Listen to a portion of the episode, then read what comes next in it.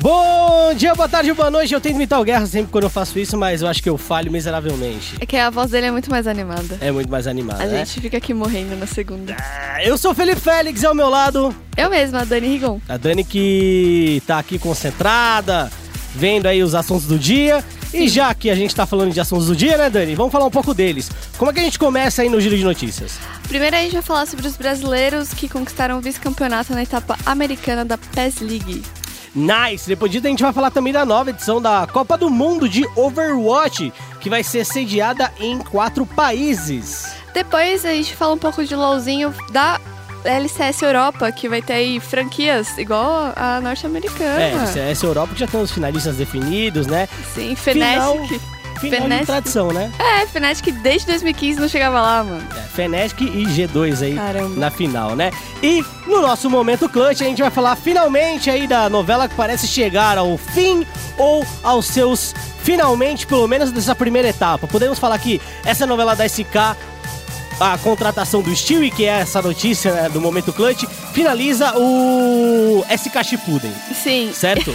em breve aí entra o, sei lá, Soruto. É, é isso. SK a gente também vai falar da ESL One de Belo Horizonte e também da semana dos resultados de Rainbow Six Siege, além, claro, da contratação do Stewie, que foi anunciada pelo, pelos jogadores, não pela SK, né? Não, já Tem- foi, já. tem- já- ah, já é, foi? Teve um delay, ah, teve um delay. foi. ah, foi, beleza. é. E pra final o programa, no nosso O Nexus, a gente vai falar da vitória que eu previ.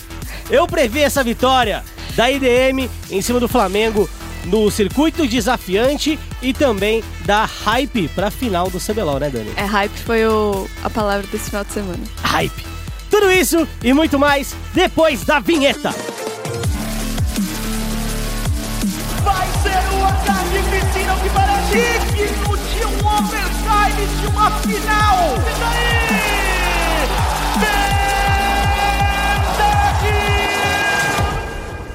Começando pra valer agora o nosso podcast, meus queridos. Vamos falar dos brasileiros que conquistaram o vice-campeonato na etapa americana da PES League, que foi realizada neste sábado em Buenos Aires, Argentina. O nome da, da etapa era o America's Round, que era uma etapa presencial aí da PES League, que é o circuito oficial do Pro Evolution Soccer 2018, certo? Daniela Rion. Eu mesma.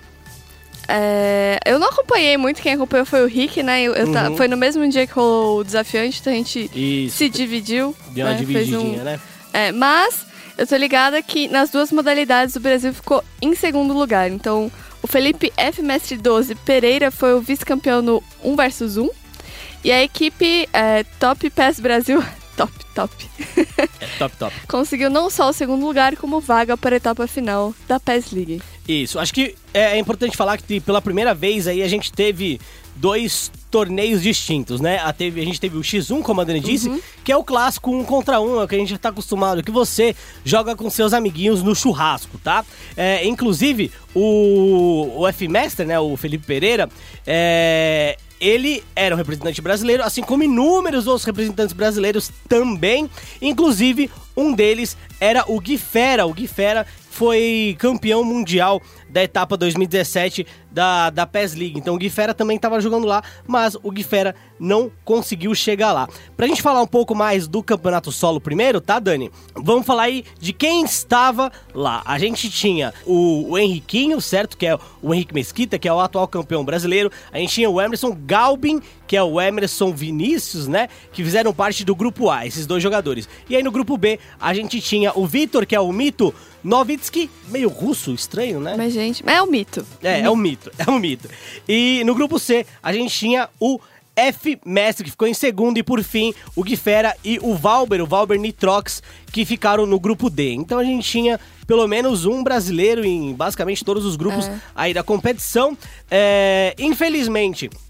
Não deu para alguns brasileiros já na etapa, né, de, de, de, de grupos. Por exemplo, o Gui Fera, ele ficou com uma vitória, é, um empate e duas derrotas nessa etapa de grupos, né? E ele não conseguiu seguir adiante. Então o Gui Fera acabou morrendo ali na, na etapa de grupos. Nas quartas, o FMS, né, o Felipe enfrentou o Milan The King e enquanto o Henriquinho encarou o italiano, que é atual vice-campeão do mundo, o Ettore, né, o Etorito, que perdeu pro, pro Gui Ferreira ano passado. É, eles avançaram e aí se enfrentaram nas semis, então não deu pra ter dois brasileiros na final, porque o F Mestre e o Henriquinho se enfrentaram já na semi. Que tristeza. É tão triste quando isso acontece. Aí você fica, não, podia ser uma final brasileira. É, é tipo podia." Libertadores, né? Libertadores tem essa. Ah, tem é, dois times brasileiros ou dois times argentinos é, na semifinal, é, obrigatoriamente eles se enfrentam, né? Então, não, dificilmente. Não, não obrigatoriamente, mas dificilmente a gente consegue uma, uma final brasileira. Bom. Terminando aí o nosso modo 1x1, o F-Mestre enfrentou o Jeremy, o tio Mitch, que é francês, e acabou é, perdendo aí por 4 a 0 Ai. o que é muito triste. E na etapa de COP, né, eu acho que é, é um- é um- é uma coisa legal de se colocar, jogar cooperativo e tal. A gente teve a Top Pass Brasil e a Tic Taca Aéreo, certo? Gente. É, eles jogaram é, o grupo B e o time que foi mais longe foi a Top Pass Brasil, é, que venceu o time chileno do Air Ray é Saiyajin Nuke por 3 a 0 Os nomes são maravilhosos, Tá né? ficando bons. É, então a Top PES Brasil se classificou em cima dos chilenos por 3 a 0 na, na semifinal, né? O, o time, o nome do time chileno é o Array Saiyajin Nuke. E na final, eles acabaram perdendo para os franceses da New Esports por 3 a 2 Ou seja, Tá França difícil os aí- franceses, hein? a França foi foi quem dificultou a nossa vida aí, né? Triste, triste, triste, triste. Acontece, né, Dani? É, assim como na Copa de 98, a gente está tendo problemas com os franceses em 2018. Nossa senhora, eu tinha 8 anos em 98. Ó, tá Nunca vendo? lembrarei. 20 anos atrás, aí você tem Isso é, tem 28, 28. agora, tá vendo? Ó, é isso, jovem. É a vida, a vida, a vida é louca, a vida cobra. E na próxima notícia, a nova edição da Copa do Mundo de Overwatch, que vai ser sediada em quatro países. Segundo a Blizzard, as sedes serão Coreia do Sul, Estados Unidos, Tailândia E França? e França. Olha, tá. Ah, ah, o MSI também, as finais vão ser na França. A França tá É. fazendo algum. Tá É, se movimentando aí no não me- esporte eletrônico. É, hein? se eu não me engano, no ano passado é, tinha um, um senador, um vereador, sei lá, que tava lutando pra transformar o esporte em um esporte e receber incentivos ah, fiscais. lembro, Lembra disso? Assim, é. E aí, se eu não me engano, ele conseguiu, e aí a França já reconhece o e-sport como um, um esporte. E com isso eles recebem todas as leis de incentivos fiscais para evento, para salário de jogador também. Então eu acho que é por isso que ela começou a ser um É. destino. No caso de Overwatch, se eu não me engano, são os quatro países escolhidos são os que estão no top 4 do ranking mundial. Ah, se justifica a Tailândia lá então. Uhum. Então, o Brasil, na semana passada, tava perigando sair. Ele tava, tipo... São os 20, top 20 que participam. Ele tá, Uhum. tipo, em 19.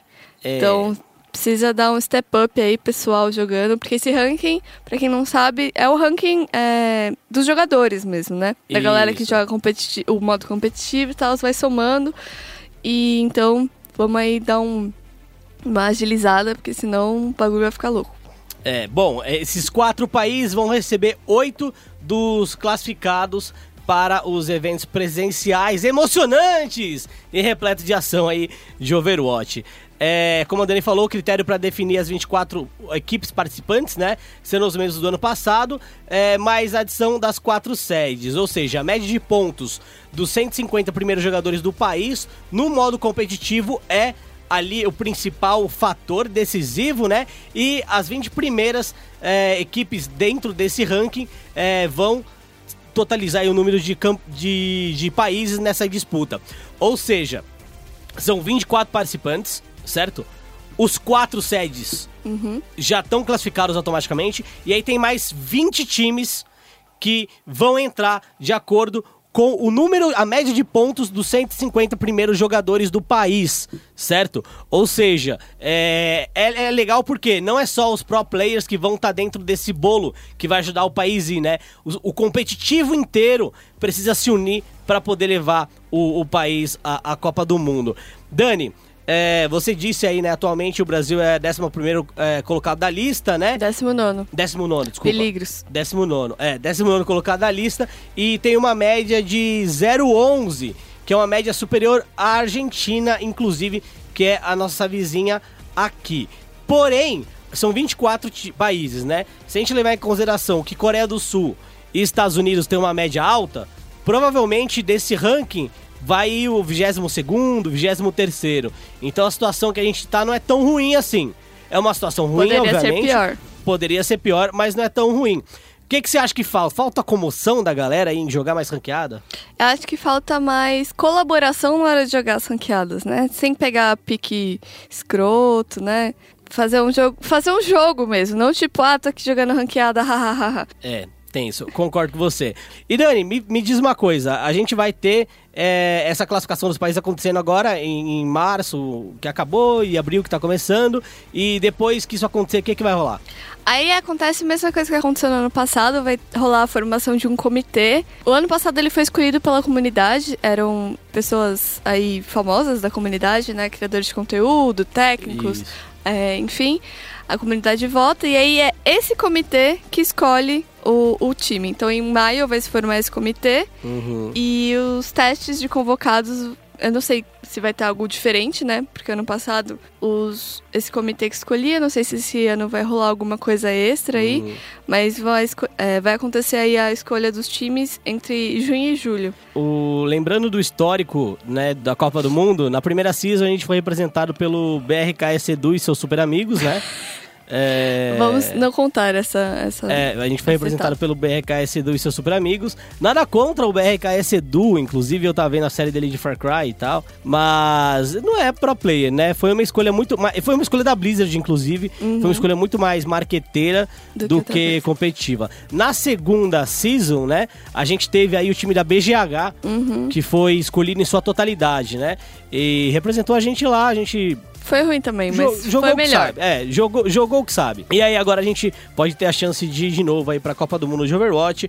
Acho que é legal ter o Overwatch League e ter essa Copa do Mundo de Overwatch também, né, Dani? Sim, senão, é, assim, obviamente agora a gente tem o Contenders, né, que cada região tem, tem o seu, então os times não estão mais parados, já vai ser, um, para mim, um, um avanço em relação aos anos passados para a Copa do Mundo, mas ainda é legal, porque, querendo ou não, a Copa do Mundo é um, uma- um modo de mostrar as regiões que não... Né? Tipo, é muito difícil alguém da Europa estar assistindo o Contenders da América do Sul. Concordo, concordo, concordo. Então, é possível, eu não duvido que a BGH vá também como time esse ano, porque eles estão invictos e líderes, líderes na Contenders, pelo menos do grupo deles, mas tem outros jogadores se destacando aí bastante nas outras equipes. Então, não duvido, mas é possível que role um remeleixo. É, eu concordo com você. O BGH que tá com três jogos, três vitórias, somando. Não, não. Quatro jogos, três vitórias. Me desculpe se eu não me engano. Não, são três... É três mesmo? Três séries, Ah, três é. vitórias. É, tá certo. Vai jogar nessa sexta-feira contra a Isurus Game. Exatamente. Que tá em segundo lugar. É. E aí ela pode se afastar mais na liderança. Bem lembrado. Na muito verdade, ela já tá bem líder, assim, isolada por conta do Isso. saldo de mapas. Isso, é. Mas tem a questão de ponto, né? O saldo de mapa é se empatar. Se É. empatar é no saldo de mapa. Bom, última notícia aqui do nosso giro de notícias. A LCS Europa vai adotar franquias e as vagas podem custar até 10 milhões de euros, né? Socorro. É, 10 milhões de euros aí. Bom, a gente já esperava que a franquia fosse adotado, né? O sistema de franquia, inclusive, é, chegou na LCS norte-americana nessa season e, cara, vem, vem dando super certo. É, as franquias da Europa vão ser adotadas a partir de 2019, tá? Então, esse ano, no primeiro split que a gente tá vendo agora, e no segundo split, a gente ainda vai ter o, o modelo atual, certo? Mas essa operação de franquia é, vai entrar no ano que vem e os times já podem é, se candidatar até junho, se eu não me engano, né? Até uh, julho. Até o- julho. Julho. Tá, sem Primeiro de confundir então. Então é, até normal. julho. Até julho os times podem se candidatar. Se o seu time já faz parte da LCS Europa, Dani, Uhum. você paga um valor diferente, né? É, são 8 milhões. Olha só, um descontinho aí É. de 2 milhões. Caraca, o gerente ficou louco. Ah, é- é- será que ganha é, desconto skins aí também? É promoção ou promocinha? É aquela lojinha que você entra no LoL, entrou na minha lojinha, pá, desconto. então, se você já faz parte da LCS EU, você tem um desconto aí de 2 milhões, você vai pagar 8 milhões pra dar um apply na vaga. Se você não tá na liga, você vai pagar 10 milhões, 10 milhões e meio pra entrar, ok? Lembrando que essa notícia saiu lá na, na ESPN Esports norte-americana na última terça-feira, certo? Mas ela só foi confirmada é, um dia depois e a gente está trazendo para você para a gente discutir um pouco desse assunto, porque não é só os times que são impactados, né, Dani? A gente tem outros impactos aí nessa franquia. É, quem vai se dar bem também são os jogadores, né? É, as franquias, elas deixam as coisas. Assim, obviamente que hoje em dia com os contratos tudo mais já é muito organizado, mas acho que a franquia deixa tudo mais seguro, principalmente para os jogadores. Então aí os salários mínimos anuais vão ser aumentados para 60 mil euros, né? A galera vai ganhar 60 mil euros por ano. Isso, o que dá 5 mil euros por mês. Posso chorar aqui? Por que eu não sou pro player? Por que, é. eu não sou boa? É, e aí todo o lucro obtido pela LCS a partir de 2019 vai ser repartido em três. Vão ser 35% para os salários e custos dos jogadores, 32 32,5 para Rito e 32,5 para as franquias. Isso. É, então, assim, esse, dentro desses 35 para os salários e custo dos jogadores, né? Tá incluso transporte, é, provavelmente deve estar incluso plano alimentação de saúde, jogo, talvez. Plano de saúde e tal. Então é até por isso que é uma porcentagem maior, né? uhum. né? Tem mais gastos com os jogadores do que é, com, com as outras partes que é Riot e, e as franquias. Bom, é, essa mudança do Velho Continente, ela veio depois da mudança na LCS norte-americana e vale a gente lembrar também que alguns times da LCS europeia se candidataram à franquia lá nos Sim. Estados Unidos, né? Esses times foram Fnatic, G2, Splice e Misfit, mas eles tiveram um pedido negado e a gente é. sabe, né, por que agora. É, então, e eu fico me perguntando do jeito que entraram times né, da, da NBA, por exemplo, no, na LCS norte-americana, assim não vai rolar uns times de futebol europeus. É, olha, eu, eu acredito que pode rolar parcerias como aconteceram né, lá nos Estados Unidos também. Então, por exemplo, você tem a Clutch Game com Houston Rockets e tal, tem o, a, a, Golden também, Golden State Warriors, você tem o Cleveland Cavaliers com 100 Thieves. Eu acho que o 100 Thieves é um modelo que pode ser seguido na Europa. Uhum. Você dá um approach num time, Aí você tem participação daqueles lucros, obviamente, e aí ele gerencia aquilo para você. Eu acho que é um modelo legal porque não é um modelo que arrisca tanto a marca em uhum. si, né? É, porém, nada impede que os times comprem também um, um spot ali com dinheiro. Até porque eu não acho que todos os times têm aí 10 milhões de euros.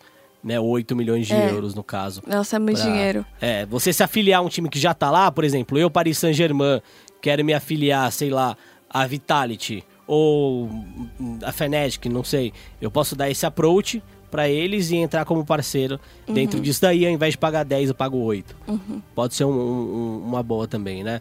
É, bom, vamos ficar aí para ver. Que bom que eles abandonaram aquela ideia de ligas regionais. Lembra, Dani? Que antes Nossa, era liga regional? Péssimo. Era o campeonato francês, o campeonato espanhol, o campeonato é, inglês, o campeonato alemão. E aí os dois primeiros de cada um desses quatro torneios se juntavam com oito. E aí desses oito jogavam um bagulho que ia ser uma UEFA do LoL. Então era bem confuso o modelo que eles queriam seguir anteriormente. Ainda bem que eles escolheram esse modelo, inclusive esse modelo não tem mais relegation, não tem mais rebaixamento. É, também. igual na licença norte-americana, vai ter provavelmente um Academy aí, né? Bom, o nosso giro de notícias chega ao fim e agora a gente vai pro Momento Clutch. Okay, team, follow my command. Começando aqui com o nosso momento clutch na escalada do programa, a gente já falou que a gente ia comentar no momento clutch, mas vale a pena de ressaltar de novo. A gente vai começar com o Steel e sendo confirmado, né, SK Game no lugar do Taco. A gente também vai falar para onde o Taco foi, né, porque eu acho que é importante hum. a gente hum. falar para onde o Taco foi também. A gente vai falar da ESL One Belo Horizonte, certo? E finalizando aí, a gente vai falar da rodada do Brasileirão de Rainbow Six Siege. Daniela Rigol começando aí com o Stewie confirmado na SK. Sim, é, depois aí de muita vai e volta, chamo Simple, não chamo Simple, não sei o que, não sei Flame não quer. O Flame não quis, o Simple não foi, igual aquele seu amigo, você vai na balada comigo? Não vou, então também não vou. É, né? olha, é verdade, né? né? Tem essa. Então, depois de toda uma novela aí de, de negociações, o Stewie foi confirmado no, na SK, primeiro pelos jogadores, numa fotinho no, no Twitter, e aí só depois, mais tarde, pela SK, pela própria organização. E é isso aí, ele vai entrar no lugar do Taco. E, e eu achei muito engraçado que na foto ele tava de chinelo e meia. É, tava de chinelo e meia, inclusive, é, eu não vi nenhum dos jogadores ali com a foto.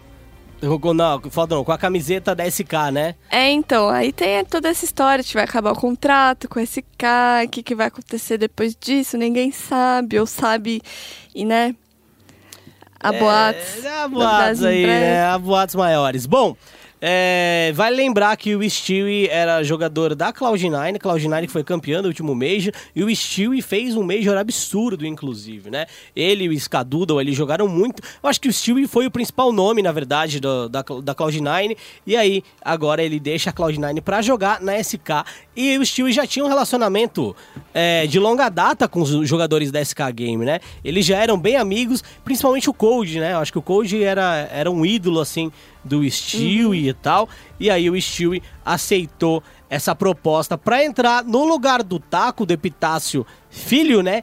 Que, Foi, foi dedurado. dedurado pelo cineminha da galera. Ent- Exatamente, o Double Lift, o jogador de LoL, postou uma foto tipo, yes, estamos aqui, todo mundo da Team Liquid assistindo Ready Player One no cinema, é tipo, de fundo você vê o Taco e a sua toquinha comendo uma pipoca, assim. É. Só que ele não foi anunciado oficialmente ainda. Não foi mas anunciado com isso fica ainda. bem óbvio que os rumores estavam certos e ele vai pra Liquid entrar no lugar do Steel, certo? Entrar no lugar do Steel? Falaram que ele vai entrar no É? lugar do Steel. Nossa, e o Steel vai pra onde? Pra Cloud9? Estranho, hein? Ah, tá uma dança das cadeiras aí, é, né? bom, Não vamos sei. ver aí. Essa de entrar no lugar do Steel pra mim é novidade. Não, muito, muito o, bom. Rock, o Rock É? postou na nossa, na É? nossa conversinha. Mu- Muito bom aí saber disso, Daniel. Informação em primeira mão aqui. É, aproveitando o assunto da Team Liquid, a gente fala também de um assunto meio ruim, né?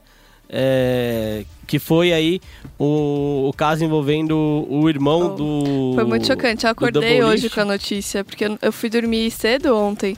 E muito chocante. O que aconteceu foi, se não me engano, ele terminou com a namorada, a namorada terminou com ele, o irmão do Lift, É. e aí ele ficou muito louco e tentou matar os pais e matou a mãe, acabou matando a É, mãe. né? parece que a família foi consolar ele, ele teve um, um ataque de raiva ali e acabou agredindo os familiares, resultou na, no assassinato da, da mãe e o pai tá no hospital. O Double Lift, que eu acho que é, é um dos jogadores mais, cara, mais importantes do cenário do League of Legends. Muito amado. Muito Querido. amado. É, eu já tive o prazer de, de ir num- numa balada com o Double Lift, com ele e com outros jogadores e tal.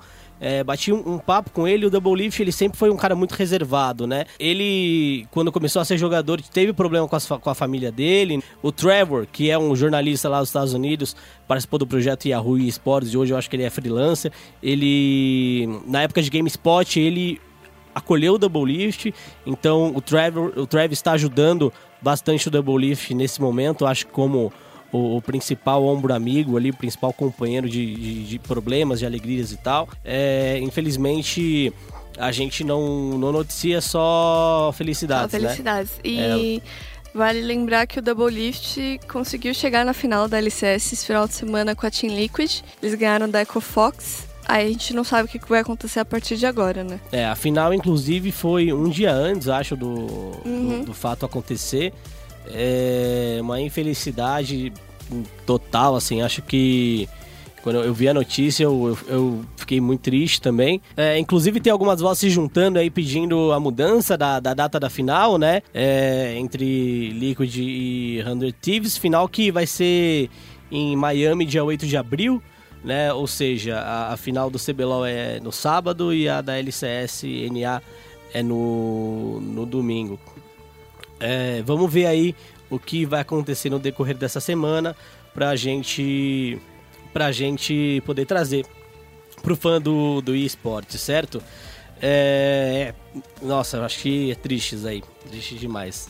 E tava, fal- tava falando no chat, tipo, é, mesmo que eu acho que adiem a final, eu acho que não é algo que se ajeita psicologicamente em É. pouco tempo. Eu acho Eu não vou julgar ninguém se ele não jogar, assim, sabe? Não, também não. Também não. Eu acho que, inclusive, eu acho que ele não deveria jogar, pra ser É, sincero. e, e aí, é, revelando algumas outras informações aí, a galera que acompanha ele já deve saber, mas quem tá envolvido no esporte já acompanha mais de perto os bastidores.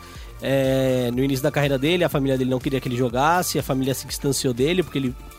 E ele se distanciou da família também, porque ele, ele foi jogar. É, e ele estava começando a se reaproximar dos pais agora. É, então ele passou um tempo brigado e começou agora né, um- um- uma volta a se reaproximar da família. E essa reaproximação ela foi é, tragicamente pausada, acho que por causa disso. E eu acho que isso vai, vai danificar ainda mais aí Complicado é, essas a- coisas. A, situação. Bom, é, final da LCS norte-americana, né? No dia 8, como a gente falou, final da LCS europeia é um dia antes, É, junto com o Cebeloiro. é junto com o CBLOL no dia 7. É, a Fnatic enfrenta, enfrenta a G2 aí. É uma final que. histórica, na verdade, né? Que a gente também gostaria de, de ver. É, continuando aqui o nosso momento clutch, vamos, vamos falar de uma notícia boa aí da ESL One de Belo Horizonte, que vai acontecer, obviamente, aqui no Brasil, porque Belo Horizonte é em Minas É. Gerais, né, Dani? E vai ter uma premiação aí de 200 mil dólares. Exatamente. Rolou um mistério da ESL, né? Tipo, ai, vamos anunciar negócio no dia tal, no horário tal. E acontece que a- os rumores da, da mídia estavam certos. E vai rolar um evento internacional de grande porte em Belo Horizonte de Counter-Strike, com oito equipes, sendo quatro convidadas e quatro qualificadas, apesar de não terem informado ainda como vão rolar essas qualificatórias. Cara, só, só fico feliz pelos gringos poderem vir comer pão de queijo. É, eu acho que. É, isso é bom, a gente tem que ficar feliz pelos gringos. É, é, é uma felicidade. Como você é generosa. To- Todo Dani. mundo merece comer. Generosa, é, generosa. Vai lembrar que, geralmente, a ESL One, ela tem uma premiação de 250 mil dólares, certo? Uhum. E a comunidade falou, ah, peraí, é, é uma premiação menor do que São- o... no- É, é, do que o normal. É menor por quê? Porque é Brasil, mas vamos lá.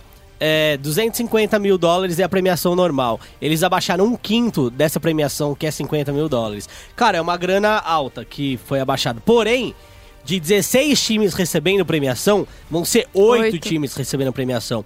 Então, assim, é, você, jovem padawan que faz conta, se você pegar e dividir 250 mil por 16, dá um valor. Se você dividir 200 mil dólares por 8, dá um outro valor. Ou seja, esses oito times vão receber mais dinheiro do que eles receberiam jogando um torneio jogado por 16 eh, jogadores. Qual é o problema dessa história? Primeiro, a ESL não sabe se comunicar.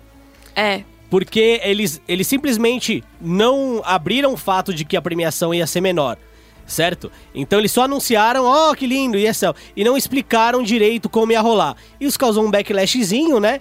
Que eles também não souberam explicar direito. Não só, não só em relação a isso. É, não só em relação a isso. É, mas terminando assim, então, assim, é 200 mil dólares, é um quinto de premiação a menos, 50 mil dólares a menos, mas a premiação distribuída entre os times vai ser maior, ou seja, é, é mais interessante pro time jogar essa ESL One do que, do que uma outra ESL One que vai ter 16 times e premiar 250 mil dólares, tá? O torneio vai ser no Mineirinho, é, ele vai, vai acontecer quando, Dani? 15 a 17 de junho. São só esses dias que vão ser no Mineirinho. A fase de grupos ainda não foi revelado onde é que vai ser, mas começa dia 13. E uma, uma das coisas que acho que é importante falar é que um dos problemas de comunicação da ESL foi em relação aos ingressos, né? Então, por exemplo, você tinha lá ingressos por dia, valendo 45, 50 e 55 para sexta, sábado e domingo. Isso. Aí você tinha o weekend, que era tipo todos os dias, Por por 110, 110. né? E aí tinha o Weekend Plus, que era 180, e o Premium por 280. Só que, por exemplo, Se eu não me engano, o Weekend Plus e o Premium não tinham meia entrada. Ah, sério? É, não tinham meia entrada. Não eram todos os ingressos que tinham meia entrada. Nossa. E, tipo, o servidor caiu, deu uma confusão e, de fato, já acabou. A maioria dos ingressos já tá esgotado. Tipo, já é, não tem mais. É, primeiro acabou, se eu não me engano, o Premium, né? Uhum. Aí depois o Weekend Plus e agora a gente tá aí nos ingressos normais aí, que é o famoso pista. É. É o ingresso de pista. É, e aí eles falaram que vão tentar é, aumentar o número de, de pessoas lá dentro, o número de ingressos. Aconteceu a mesma coisa com esse ano de Birmingham, de Dota 2, que vai rolar em maio agora. Tipo, o ingresso acabou. Porque é a primeira vez que a ESL One vai pra Birmingham e é a primeira vez que a ESL One vai pro Brasil. Então, Sim. não é difícil imaginar porque esgotou tão rápido, né? É, na, eu acho que acho que foi o ano passado, não, acho que foi 2016, né? Foi 2016 Foi, que a gente a Pro recebeu League. Pro League, a final da Pro League foi é, Cloud9 e SK. Eu não gosto de lembrar desse dia. E SK perdeu. E não tinha pão de queijo. E não tinha pão de queijo. Mas agora vai ter pão de queijo, agora é tudo muito, muito mais feliz. Então, pro último assunto aqui do nosso Momento Clutch, pra gente começar o Foco Nexus, são os resultados da Pro League do Brasileirão de Rainbow Six Siege, certo? É, começando pela Pro League na semana passada, certo? A Black Dragons venceu a Bootcamp por 2 a 0 e aí a Black Dragons já tá com lugar garantido, com o spot garantido ali nas semifinais. A Red Canids tomou um 2 a 1 da Team One e nessa semana a gente tem FaZe contra Liquid, jogaço. Joguíssimo. No- esse jogo, o bagulho vai ser Louco. tenso. É, e a gente tem EA Game contra BRK, isso falando da Pro League. E no Brasileirão, Dani? Aí rolou a BRK contra a IE nesse domingo. Foi um 8 a 7 overtime emocionante. E aí a, uma final antecipada que eles falaram, né, que foi a FaZe contra a Black Dragons, que foi 6 a 4. 6 a 4 pra FaZe. 6 a 4 pra FaZe. Olha, quem diria? Os dois times são absurdos, né? São, eles são considerados, né, favoritos e tudo mais, então foi aí uma final antecipada que foi melhor pra FaZe. Vamos ver aí como vai rolar até o final do campeonato, né? Melhor de um, É, melhor Todos de- contra é todos. Né? É, pra você que não manja muito de Rainbow Six Siege, a santíssima trindade de todas as competições, pelo menos até o momento, né? É FaZe, Black Dragons e Liquid. Uhum. Esses três são os times é, muito, muito fortes da competição. E os outros times aí correndo por fora. Tem um quarto aí que vem com uma força e tal. Aí é, eu acho que pode ser esse time que vem com uma, com uma forcinha legal também. Mas é isso no, no geral da, da Pro League e do Brasileirão de Rainbow. Eu quero fazer um adendo. Posso fazer um adendo? Obviamente. Quinta-feira passada começou um evento que infelizmente eu não posso falar sobre nos meus textos aqui na SPN, porque não é competitivo. Uhum. Mas rolou o Brazilians Against Time, que é um é, evento de speedrun. Speedrun, pra quem não sabe, é a galera que tenta terminar um jogo no menor tempo possível, seja fazendo tudo 100%, seja por é, explorar bugs no jogo. E o cara da FaZe colou nesse evento na sexta-feira e doou dois jaleco da, da FaZe Oh, de Rainbow nice. Six para os sorteios, porque é um evento beneficente. é, você doava, né, direto pro Médico Sem Fronteira, todas as doações iam direto, eu doei. Você vê lá no seu PayPal, vai direto pro, pro Médico Sem Fronteiras.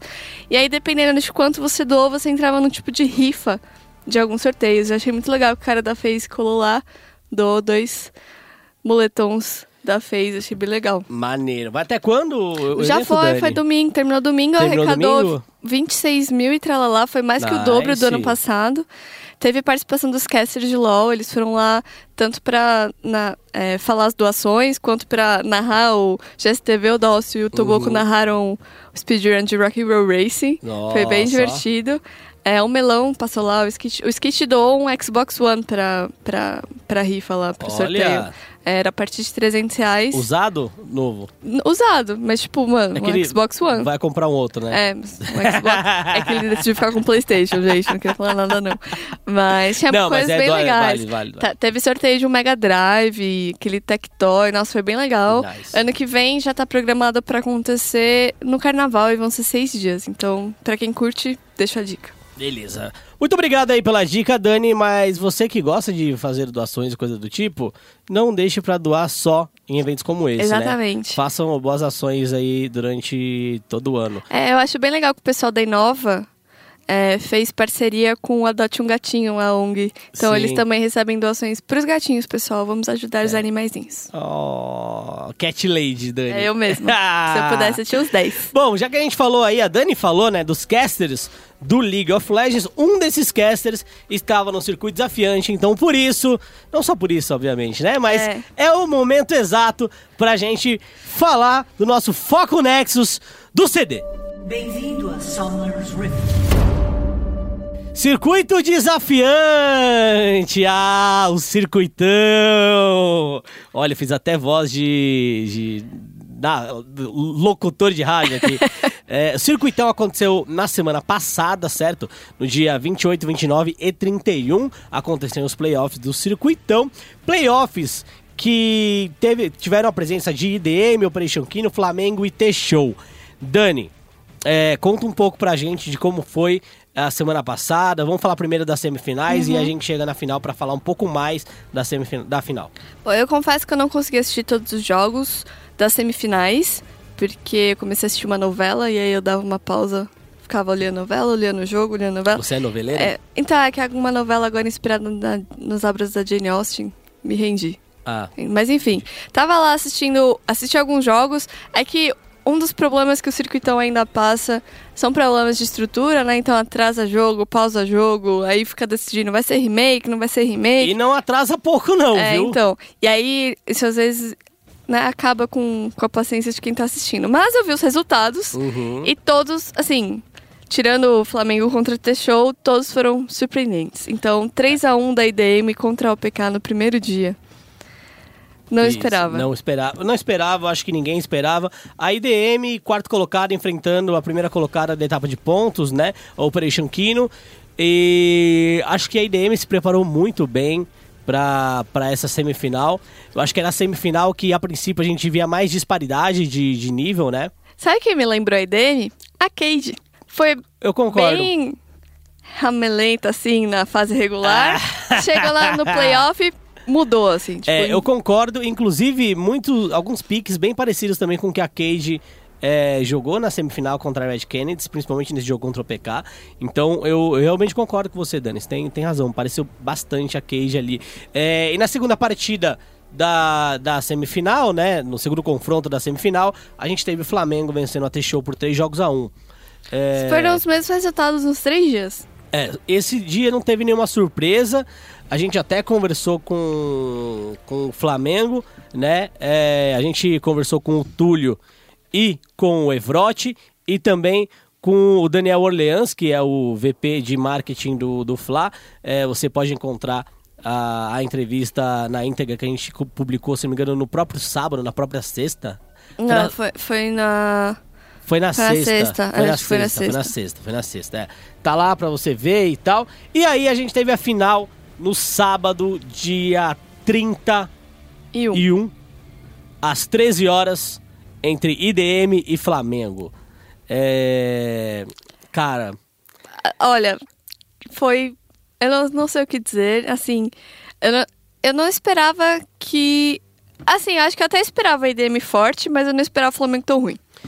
Ó, eu, eu, eu concordo parcialmente com você, Dani. É, eu esperava a IDM forte. Eu não acho que o Flamengo jogou tão ruim.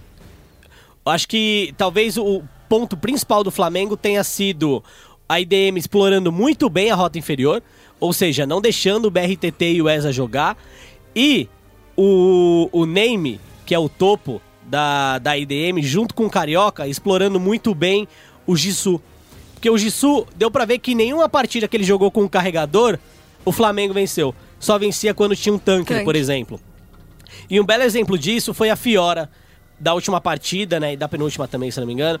É, fazendo um jogo muito forte pra cima do Jizu, né? O Name jogou de Fiora o Jizu jogou de Shen no último jogo, né?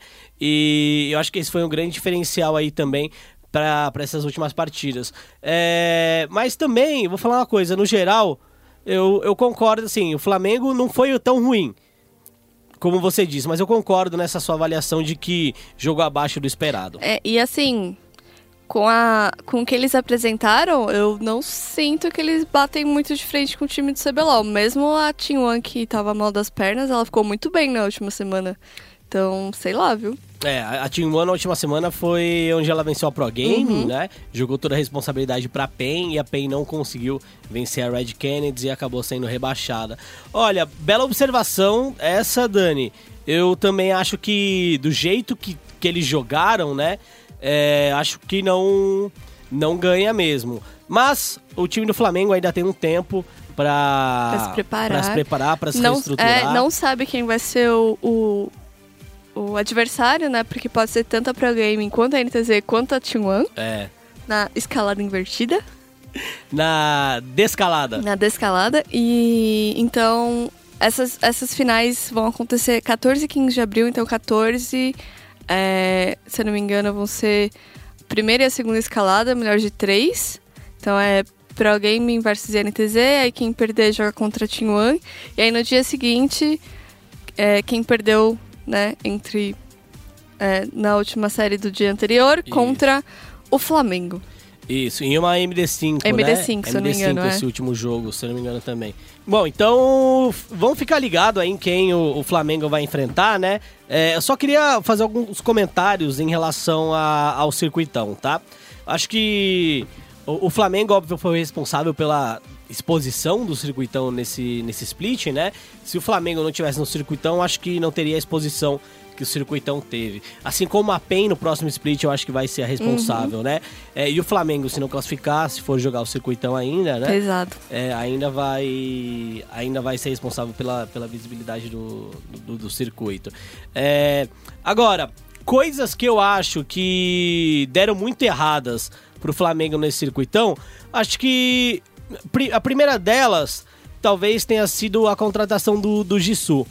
É, não que ele seja ruim, Não. é, mas eu acho que é um time que. Cara, você imaginava um time desse junto? Não. ESA no suporte, BRTT atirador, Evrote no mid, Túlio e um coreano. Não, parece que pegaram, tipo, o nome de um chapéuzinho, assim, tipo, sorteio, É. tá ligado? Então, assim, é, é difícil você imaginar um time desses é, montados. Montado. E aí veio um coreano pra fazer valer, por exemplo, a rota do topo, né? Porque falas que, ah, no Brasil não tem topos bons e tal, nananana. Cara, eu achei o name incrível, principalmente de Dignar. É, eu Ele deu uns achei. ults Animais. espetaculares. E aí vem um coreano e aí você muda toda a comunicação do, do seu time pro inglês. Ou você não muda e alguém fica sem se comunicar.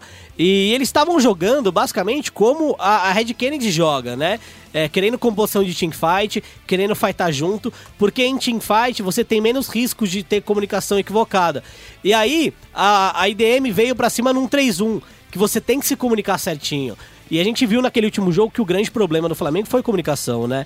É, não sei se chegou a ver todo o jogo, Dani. Vive. É, mas assim, a, a Fiora do Name sempre estava splitando Uhum. e as fights estavam demorando pra ter um resultado que favorecia o Flamengo. E aí o Flamengo acabou se perdendo justamente na comunicação naquele Sim, quinto jogo. e, e principalmente arriscar trocas, né? Tipo, a IDM conseguiu o Arauto e, e foi, só foi. E aí o Flamengo tentou trocar a torre, mas, tipo, a IDM tinha um Arauto, É, dando Sabe? cabeçada. Sabe? Tipo, É, foi, foi algo bem complicado Eu também. até fiquei desesperada nessa hora, porque, tipo, já- eu ainda tava colocando a matéria no sistema pra arrumando tudo. Eu falei, meu Deus, o jogo vai acabar em cinco minutos, socorro. Mas ainda demorou um pouquinho, só que aquela teamfight no Meet também, o Túlio chegando de, de knock, dando tudo errado. Foi, foi um pouco triste É, até. foi- e, e outro, eu queria também dar um outro destaque também. É, a gente falou bastante do Name, e, mas eu acho que a gente tem que falar do N1 também. Jogou muito. De caçadinho, assustador. Não quero Muito. encontrar ele nas minhas, minhas partidas. ele jogou muito. Eu acho que esse time da DM, ele coroa um trabalho que o André, da, da Ilha da Macacara, vem fazendo há um tempo, né? É, depois daquele problema com o direito do nome, da fusão com a Kabum não dando certo, é, eles continuaram com o projeto, contrataram o Ericão, que é o- era o técnico da Brave, que é um técnico que já tem experiência, e ele falou, eu vou levar esse time pro CBLOL. É, acho que o Ericão foi o melhor técnico do, do CBLOL, né, Dani? É, não é do eu- CBLOL não, desculpa, do, É, do desafiante. É, e eu acho engraçado que o outro técnico da IDM, que é o Shu, é, Eu entrevistei ele, tipo, na primeira final da BPL de League of Legends, porque foi o time dele que ganhou também. Uhum. Era um time, tipo, tier 3 total, né? Mas olha onde ele foi parar agora. É, eu concordo. Acho que esse time da IDM vem batalhando muito. E eu acredito também que. E o Sarkis, eu queria falar do Sarkis, porque a Caitlyn dele também é assustadora. É, é absurda. É, então, assim, eu acho que também fica uma lição do, pro time do Flamengo, né? O, o circuito desafiante e o League of Legends em si, ele vem premiando um trabalho de longa data. É, você esperar ter resultados em curto prazo, é claro que você pode esperá-los, né? Mas talvez eles não venham. E você não tem que desistir porque eles não vieram ainda, né? A IDM, por exemplo, não desistiu e agora se classificou pro CBLOL. O Flamengo ainda tem mais uma chance de se classificar pro CBLOL. Então nem tudo acabou. E eu digo isso porque após a final, né, ali, o Flamengo não deu entrevista pra ninguém. É, uma coisa que acontecia bastante com a Cage, né? Há um tempo atrás, quando o Perdi não tava com a campanha muito boa. É, e não dar entrevista Não é bom, gente. não é bom, porque você dá leituras erradas pro público e pra imprensa e também pra, sei lá, talvez um patrocinador, alguma coisa do tipo. Quando você não dá uma palavra, quando você não dá uma explicação, você não tá dando uma não tá deixando de dar explicação pra mídia. Você tá deixando de dar uma explicação pro seu fã Uhum, sou torcedor. seu torcedor. E por mais que você fale, ah, não, mas depois na rede social a gente vai colocar. As redes sociais não perguntam o que deve ser perguntado. É, as redes sociais não tiram a dúvida do torcedor. As redes sociais são totalmente parciais. É, quando você faz um textão no seu Facebook, você não vai falar mal de você. Ou talvez você fale mal de um ponto que você queira falar mal, mas não é aquele ponto que deve ser mencionado. É, então, fica aí, não vou dizer insatisfação, porque pra gente, honestamente, a gente tá lá fazendo nosso trabalho e a gente era a única equipe, né, completa. A gente tinha um repórter, a gente tinha cinegrafista, a gente tinha todo o equipamento lá pra fazer uma bela cobertura. Então não é uma insatisfação, mas é simplesmente algo que eu espero que, que melhore.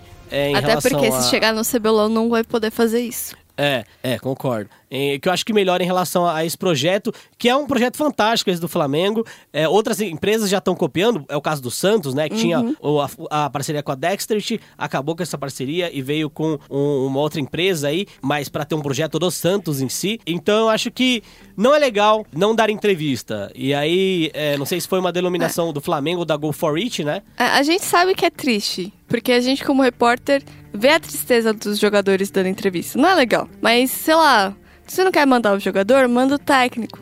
Manda, né, o representante do time. Sim. Manda um manager, não tem problema. Eu acho que tem que ter alguém ali pra, pra falar. A PEN, por exemplo, quando foi rebaixada, mandou o Lupe, mandou o Felipe. Então acho que faltou um pouco dessa postura aí, que é tão profissional, né?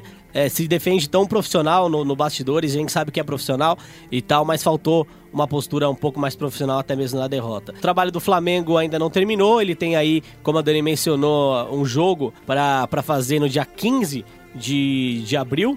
É um jogo que a gente vai estar lá. A gente não vai cobrir o primeiro dia do, do, do desafiante ali, né? Mas no último dia a gente vai estar lá justamente para ver a história aí de quem vai se manter, ou quem vai cair, quem vai subir. Que eu acho que é importante para a gente ter também, certo? É, circuitão mais disputado de todos os tempos. Muita alegria, muita felicidade, vários memes também, né? E eu gostaria muito de ver o Colossus e o Gruntar numa transmissão do CBLOL, Ah, sabia? essa é divertida. Eles são. ele- Eles têm. é, eles têm algo que eu não vejo mais no, no CBLOL. Que é espontaneidade. É, ah, mas, pô, os caras parecem vários é narrando. Cara, eu acho que falta um pouco de espontaneidade hoje quando a gente fala do CBLOL. Não tô dizendo que eu não gosto do trabalho de quem faz o CBLOL hoje, que eu gosto muito e admiro. Mas eu acho que perdeu um pouco dessa espontaneidade que o Gruntar tem e traz, e que o Colossus também, uns, né? uns comentários muito engraçados. É, o Vin Diesel do, do LoL. Ou Jason Statham, desculpa. É. Mas eu acho muito divertido, eu acho que ele tem, eles têm é, expressões mais legais, às vezes, né, pra, certas, pra certas ocasiões. Acho Sim. bem legal. Eles, eles, acho que uma das coisas mais legais é que eles riem deles mesmos. É, eu acho que isso, isso é. Você. É, dar, dar espaço pra você rir de você te dá abertura pra ser mais natural. E eu acho isso fantástico, eu gosto bastante disso. É, a Superliga também, né, teve um pouco disso e tal, mas o circuitão vem mostrando o, o quão importante é você rir de você mesmo e por mais que você seja profissional, você buscar ali entreter o público também. Até porque, com os problemas técnicos que tinham, você tinha que entreter o público É, durante nossa horas senhora. ali no circuitão, né? Bom, é, nesse fim de semana a gente tem a final aí entre Kabum e Cage, certo, Dani? Ai, Vamos falar um pouco disso agora, depois de mencionar tanto aí sobre o circuitão. Kabum e Cage, do meu ponto de vista, vai ser 3 a 1 pra Cage, tá? É, E no seu, Dani? eu puxo 3x2, mas Pra eu tô quem? apostando na Cade. 3 a 2 pra Cage. Tá, vamos lá. Fatores que circundam essa final. Experiência de palco. Experiência de palco. E, e é tanta experiência que esse time da Cage pode ser tetracampeão do CBLOL e o Tokers pode se sagrar o jogador com mais CBLOL, né? Que- Mais vitórias em Ele CBLOL. ganhou pela Red também. Isso, então ele seria pentacampeão se ele vencer essa. É penta! É penta! Ou tetra! Então ele seria pentacampeão do CBLOL caso ele vença aí com, com a Cage. Assim, eu acho o Titã. Assim, eu acho muito engraçado porque o Titã me lembra muito alguns jogadores de futebol no início de carreira. Aham. Ousado, alegre, sem medo, né? Sim, sim. Tipo o Robinho era, o menino Neymar. Só que, é, indo no CBLOL esse, esse tempo todo, todas as vezes que ele perdia, nem que fosse uma partida, já dava um choque na cara dele. Ele já ficava mal. Eu concordo. Lembra, ah, a Cade foi o único time a vencer a Kabum nesse, nesse CBLOL, né? Na etapa de ponta. Eles fizeram 2 a 0 A Kabum perdeu jogos, né? Mas não tinha perdido uma série ainda. O único time a vencer uma série contra a Kabum foi a Cage. E no fim da série, contra a Cage, o Titã tava chorando. É, eu acho que isso marcou bastante é, para mim, porque assim, é, a sua campanha tá indo de vento em popa. Você, acho que foi na quinta rodada que eles se enfrentaram, foi depois da pausa. É, e aí você perde, tudo bem, você perde de 2 a 0 um, um- jogo que você poderia até ter ganhado uma partida e tal. E, e aí você chora, então assim, é- é- já mostra um pouco do, do, do psicológico, né? Se o Noodle conseguiu trabalhar esse psicológico aí do, do Titã, ponto positivo, acho que as coisas podem ir melhores do que a gente imagina. Se não, é, eu acho que pode, pode ter aí um problema, porque a Kabum atuou só com os jogadores titulares até agora, né? Não acredito que um reserva entraria ali e, e mudaria alguma coisa justamente na final, né? É, então, eu acho que é- esse é o grande. A grande questão aí do, do Noodle mesmo. Trabalhar o psicológico, porque os jogadores jogam bem. Já o Ranger ainda dá umas escorregadas. Acho que ele tem que tomar cuidado com isso, porque é o revolta. É, o Você não pode escorregar com revolta. Eu concordo plenamente. Depois daquela do pet que tirava a visão, né? Tirava a, a faca ali do, do invasor. Faca do invasor não, o item do, do invasor lá. é, ele teve que se adaptar muito ao jogo porque ele jogava muito com visão, né? E eu realmente acho que no matchup de um contra um, é, você tem total razão de que o Revolta é o Revolta. Assim, o cara é, é, Acho que uns três, três anos já ele é o melhor caçador do Brasil. Então, acho que, assim, a Kabum fez, a- acho que uma das melhores campanhas de um CBLOL, assim, pra um time, né? É, foi uma campanha que teve apenas uma derrota, né? Se eu não me engano, a melhor campanha da história do CBLOL foi dessa formação da INTZ em 2016, se eu não me engano, o primeiro split de 2016. Eles perderam uma, empataram uma só. Mas assim, foi desse time da INTZ. É, a Kabum, ela tem, por enquanto, a melhor campanha na MD3, né? Porque é um formato diferente e tal. Mas, é, como a gente pôde ver, né? A Cage nos playoffs, ela usou o playoff muito mais pra testar coisas do que ve- querer vencer touros. Então eles também aprenderam na derrota e aí passaram o carreto na CNB, ganharam no sufoco, mas o último jogo foi tranquilo contra a Red Kennedy e agora tem a Kabum no dia 7, ou seja, no- nesse sábado, né? É. Vai começar a partir da uma também. Mas a gente não falou do melhor embate desse sábado, que vai ser o Abaxial versus o Yoda na piscina. e, e, inclusive, já que você tocou nesse assunto, Dani, eu vi muito jogador fazendo piadinha tipo, ah, pô, que legal, vai ter a Baxial contra o Yoda na piscina. Mas, pô, cadê os vídeos hypando o confronto durante a semana? Então, Aham. eu acho que a Riot às vezes perde um tempo precioso ali. Com coisas que são legais, mas, né? É. É legal, não, realmente, eu concordo. É legal você ter ali o Yoda contra o Abaxial, é uma coisa divertida, entendeu? Mas, Mas, a gente quer ver uns jogadores se cutucando antes É. do Pro versus Pro também. É, é uma Dá final. uma palhinha, né? Uma palhinha. É uma final, cara. Acho que esse Yoda contra a Baxial poderia ou esperar ou ter sido feito antes. Porque parece que a única atração da final vai ser Yoda contra a Baxial. Mas vai ser eu. Tá muito claro isso. Estranho, né? Bom, a gente vai terminando o nosso podcast de hoje. Lembrando que Rodrigo Guerra está de férias em algum lugar do Nordeste brasileiro. Abraço pro, pro Guerra. Aproveita aí, curte aí seus dias de, de folga, de férias. É, semana que vem a gente tá de volta, né, Dani? Mas Sim. antes, temos alguns recadinhos. Como é que a gente pode te encontrar nas redes sociais, Dani? Eu sou a Dani Chan com X, underline, lá no Twitter. Pra quem quer saber um pouco mais do que aconteceu na Brat, eu postei bastante coisa durante o final de semana, é só dar uma stalkeada lá. E você me encontra no Feufélix e as redes sociais da ESPN, é, ESPN Esportes BR em tudo. Então vai lá no Twitter, é arroba ESPN Esportes BR. No Facebook, facebook.com.br ESPN Esportes BR. A gente criou o canal na Twitch também, é, ESPN Esportes BR. A gente ainda não tem Instagram, mas quem sabe aí a gente faz uns stories. É, quem sabe? Ah, geralmente a gente tá usando o Instagram do, Do- do, do mundo, Mundo. ESPN. É. Então, se você tem aí Facebook, tem Instagram, tá, o Mundo ESPN, a gente posta algumas coisas lá, certo? E se você curte, lê o espn.com.br barra esportes, que é a nossa área lá de notícias, matérias, vídeos, etc. Você pode baixar o ESPN App, certo? Você pode baixar ele no seu iOS, né, no iPhone, ou você pode baixar também no seu Android, Android. na Ou no iPad, o meu eu baixei no iPad, que eu sou ceguinha, é melhor pra ler. É, tem razão. É maior. iPad é bom. É, então entra lá, baixa. Você pode ter acesso a todas as nossas notícias na palma da sua mão. Pode até segmentar algumas coisas, né? Pra você receber warnings, avisos e tal quando rolar. Então fique esperto. Baixe a ESPN App também. Acesse as nossas redes sociais. A gente fica por aqui até semana que vem. A gente não pode esquecer que esporte é esporte. E se é esporte, tá na SPN.